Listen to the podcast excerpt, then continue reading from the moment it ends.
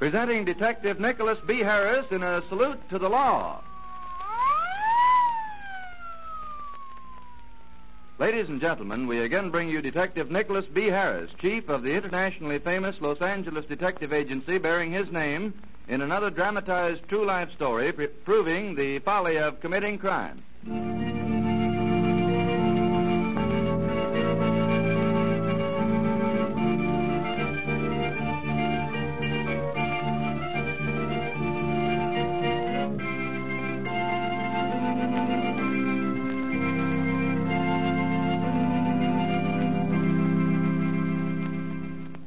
And now, Mr. Harris. Uh, thank you, Mr. Applegate, and good evening, everyone. There have been crimes where it seems that they do pay for a while, but no matter how slick the scheme or how clever the criminal, uh, something always happens. Tonight, I'm going to tell you the story of a master criminal who was literally getting away with murder. One afternoon, a few years ago, a fine-looking young man called at my office and introduced himself as I'm Dr. Buck. I've come to you for advice about a situation that has arisen at Mercy Hospital. Yes, Doctor. You see, while Mercy is a small hospital, it has always had an excellent reputation, and I'd hate to have anything happen to damage that reputation. I'm chief of the surgical staff, and this matter really is not under my jurisdiction, but I feel responsible. Uh, just what do you refer to, Doctor? The extraordinary bad luck, if it is bad luck, which has pursued the patients of Nurse Chamel. Four of them have died within the past year. Um, that uh, might be mere coincidence. It might be. And it might not be mere coincidence that two of those patients who died were brought to the hospital by a Mr. Wood.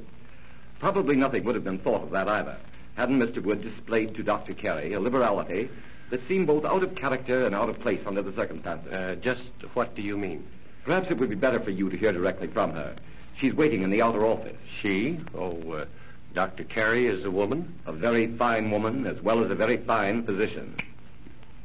Uh, have the lady sitting out there, Dr. Carey. Show her in my office, please. Uh, yes, sir. Ruth, this is Mr. Harris. How do you do? How do you do, Doctor? Uh, will you take this chair? Thank you. I thought it would be better, Ruth, for you to tell Mr. Harris what Mr. Wood said to you. You see, I'm resident physician at Mercy Hospital 24 hours a day.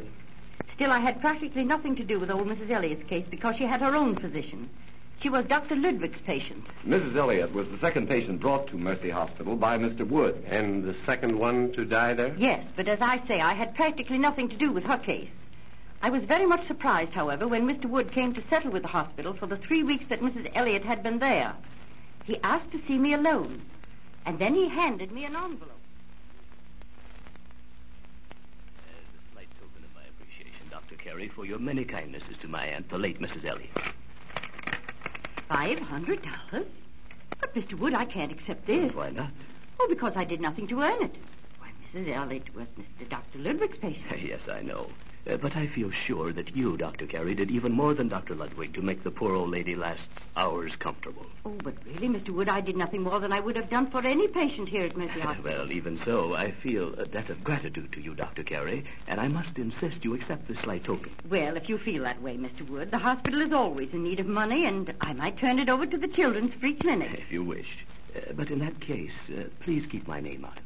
Uh, just say it's a donation from a friend who prefers to remain anonymous. All right, and thank you very much in behalf of the children who will benefit from the use of this money. Uh, thank you, Dr. Carey. Uh, thank you for all your many. That's how it was, Mr. Harris. And at the time, it seemed like a generous gesture on Mr. Wood's part. But later, when I told Dr. Buck about it... We decided that Wood's purpose in handing Dr. Carey this money was to put her in a position where she would hesitate to stir up any inquiry into the cause of old Mrs. Elliott's death. Uh, why should Dr. Carey start such an inquiry? Well, Mrs. Elliott was the second patient of Nurse Chamel who died in Mercy Hospital. Yes. Of course, it may be mere coincidence, and I'd hate to do Nurse Jamel an injustice. There is another fact which I le- just learned last night and haven't even told Dr. Carey. And what was that, Doctor? Mrs. Elliott had considerable holdings of real estate and securities. Her will was filed for probate yesterday, and Mr. Wood is named her sole heir.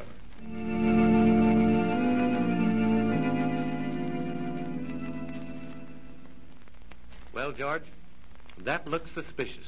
And suspicion became almost a certainty in my mind when further investigation developed that An old gentleman previously brought to Mercy Hospital by Wood and attended by Nurse Chamel had also left Wood a substantial sum of money.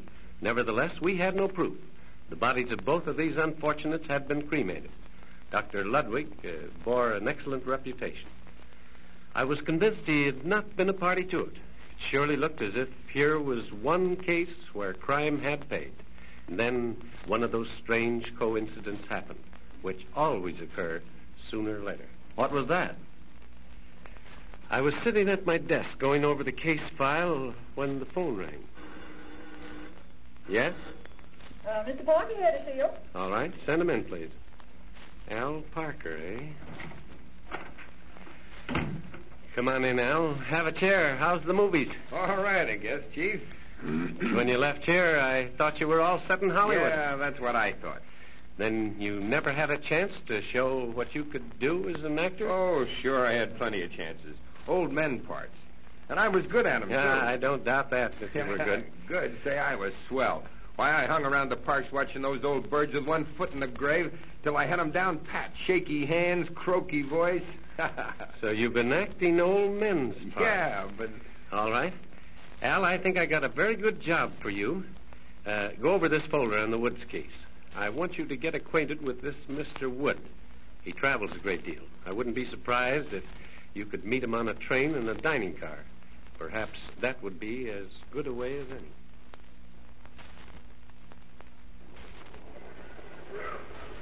Table up front, sir. Let me take your arm. Uh, thank you. I, uh, I'm a little unsteady. I... We're a few minutes behind time. A good deal of sway when we hit the curbs. Do you mind, sir? What? Oh, no, no, not at all. Thank you. Uh, this chair. There you are. Thank you.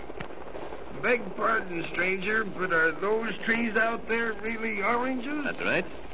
Look right pretty and green after all that desert. This must be your first trip to California, then, Mr. Uh, Wood's the name, sir.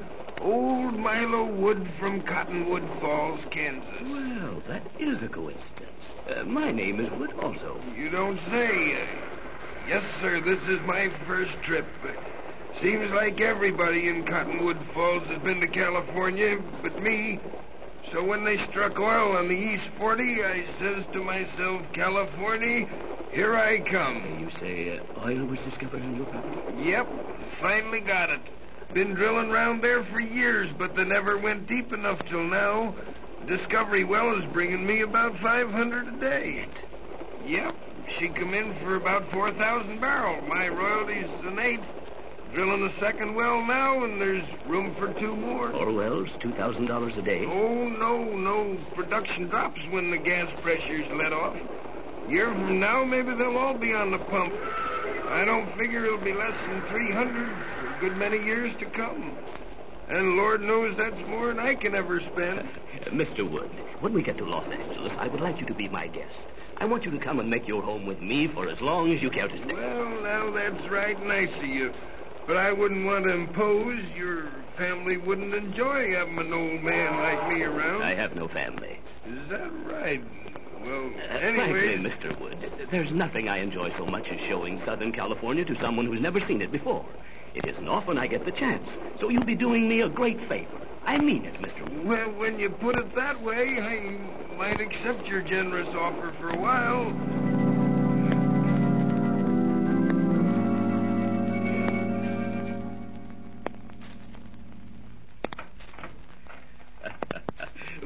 That's your first day in Hollywood. Uh, how did you like it? Ah, great, only ain't it too bad they couldn't have struck that oil 20 years ago while I still had pep. Oh, Uh, what is it? What's the matter? oh, uh, nothing. Uh, couldn't get my breath for a minute, that's all. I, oh, give me a scare for a minute. I, look, there's something I think I better tell you now. I, Uh, what is it? well, I didn't come out here just to see the sights or enjoy the climate. No. No, to tell the truth, neither of those are the main reasons. You see, I ain't got a single living relative in this world except a nephew. And I haven't seen him since he was a little feller, just learning to walk. My brother and I quarreled about that lucky 42, come to think of it. He lit out for the coast and died there, and I never heard a word as to what become of him. Uncle. Why, Uncle! But but you said your name is Tom, and this boy's name was Oliver. Thomas Oliver Wood. That's the way I was christened. But I dropped the middle name, haven't used it for years. So you're Oliver. Well, my boy, I'm sure glad I found you. I certainly am having a run of luck. Striking oil and finding my long-lost nephew all inside of two weeks. Yes, sir, I certainly am. Oh, pain again Now lie down. By my Uncle. heart, Uh, try and relax here on the Davenport. I'll call Dr. Ludwig and see if I can get Nurse Chanel. They're both very good and very reliable.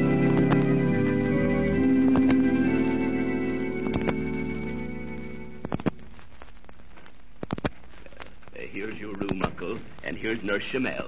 Pleased to meet you, miss. How do you do, Mr. Wood? I hope you like your room. Oh, fine, fine, just fine. Only the bed, could it, could it be moved over closer sure, to Uncle, this window? sure, sure. You see, well, there's a fire escape outside that window. Oh, you're afraid of fire? Well, I guess it's just an old man's notion, but I ain't never slept higher in a second story. Oh, that's all right, Mr. Wood. We'll move the bed right beside the window. Oh, thanks, miss. And then I'll fix your medicine. The same pet Wood had the last time. An elderly, distant relative with money turned over to the tender mercies of Nurse Chanel. Oh, that woman gives me the creeps. Yeah, and he's been here two days. And no word from Harris yet. Oh, another death. Another murder. Oh, I can't stand it any longer. I'm going to intervene and warn that poor old man. No, Dr. Carey, that'll spoil everything. Oh, Mr. Harris. I didn't know you were here. We've been trying to reach you. I've been pretty busy getting some chemical analysis made. Oh, what about, about the patient? Don't worry about the patient. Wood went up to the room, didn't he? Yes, just a minute ago. Well, give him about three minutes, and then we'll all go.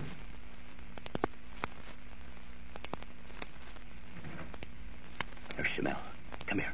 Yes, Mr. Wood. You see, uh, Uh, well, he acts dopey, but his heart action is still strong. after two doses. Are you sure he took them? The glass is empty, but I don't know whether he, whether he drank it.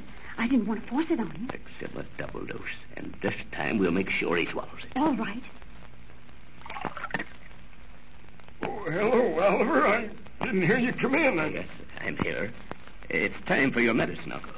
All right, Mr. Wood. Now you just drink this, and in a few minutes, all the pain No, will be I gone. don't want it. I, I Uh, don't but want you it must, anymore. Uncle. A doctor's orders. No, but Oliver, I don't want it. I tell you, I won't drink it. You'll I... drink it, and you'll like it if I have to hold you down. That's it. Never mind his legs. Jump on his stomach and hold right, it down. right. Got him. Oh, I'll hold his nose till he opens his mouth. Open your mouth. Hurry, Open your hurry. mouth, I you. can't hold him much longer. Doggone right you can. Take that, you dirty murderer. You say where you are, Wood. Darn it, Chief, she spilled the medicine. Ah, we won't need it. Uh, there's enough poison in those two other doses that you handed through the window. The fire escape to kill an elephant. And I ain't no elephant, am I, Ah, no, you're a mighty good actor, Al. A mighty good actor.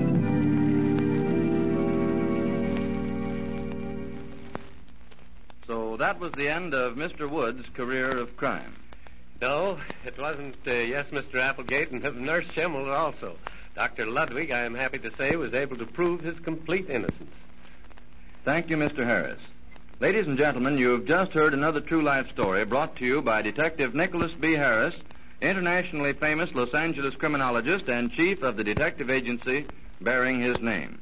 All names used are fictitious, and any similarity to those of actual persons is purely coincidental. This story was dramatized for radio presentation by Ralph Burchard and is a Carolyn Carroll production. Those participating in this radio drama were Mary Ryan, Betty Windsor, Aldine Brenneman, Jack Burke, Bob Polton, and George Conkling. And now, may we call your attention to a new series of crime prevention programs featuring Detective Harris entitled How Detectives Work. This new series is heard each Sunday morning over this same station at 10 o'clock.